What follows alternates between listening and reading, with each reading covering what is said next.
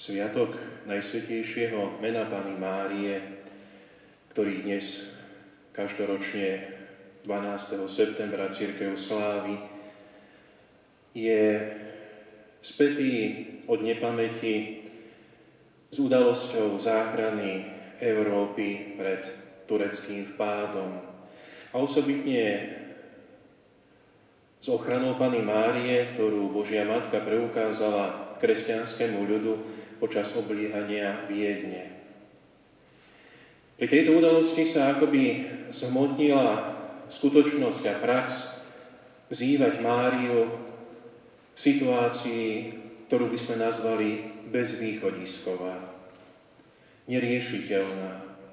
Situácia, ktorej, ako sa hovorí, ľudskými silami je nejaké ľudské dielo nedosiahnutelné.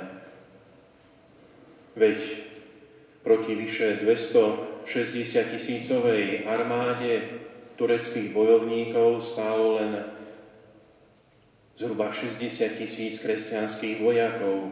Aj to neboli všetci.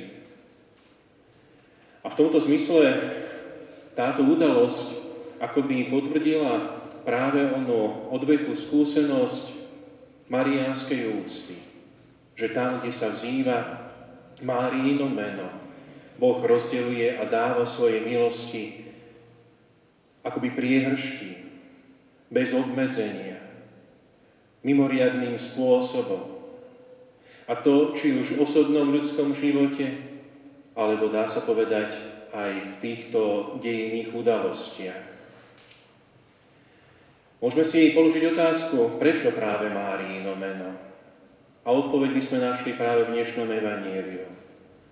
Tie milosti, ktoré Boh skrze vzývanie Márínho mena a skrze ňu nám dáva, sa začali uskutočňovať a naplňať práve cez iné oslovenie. To prvé oslovenie, ktorým Boh skrze aniela oslovil panu Máriu pri práve anielovom zvestovaní.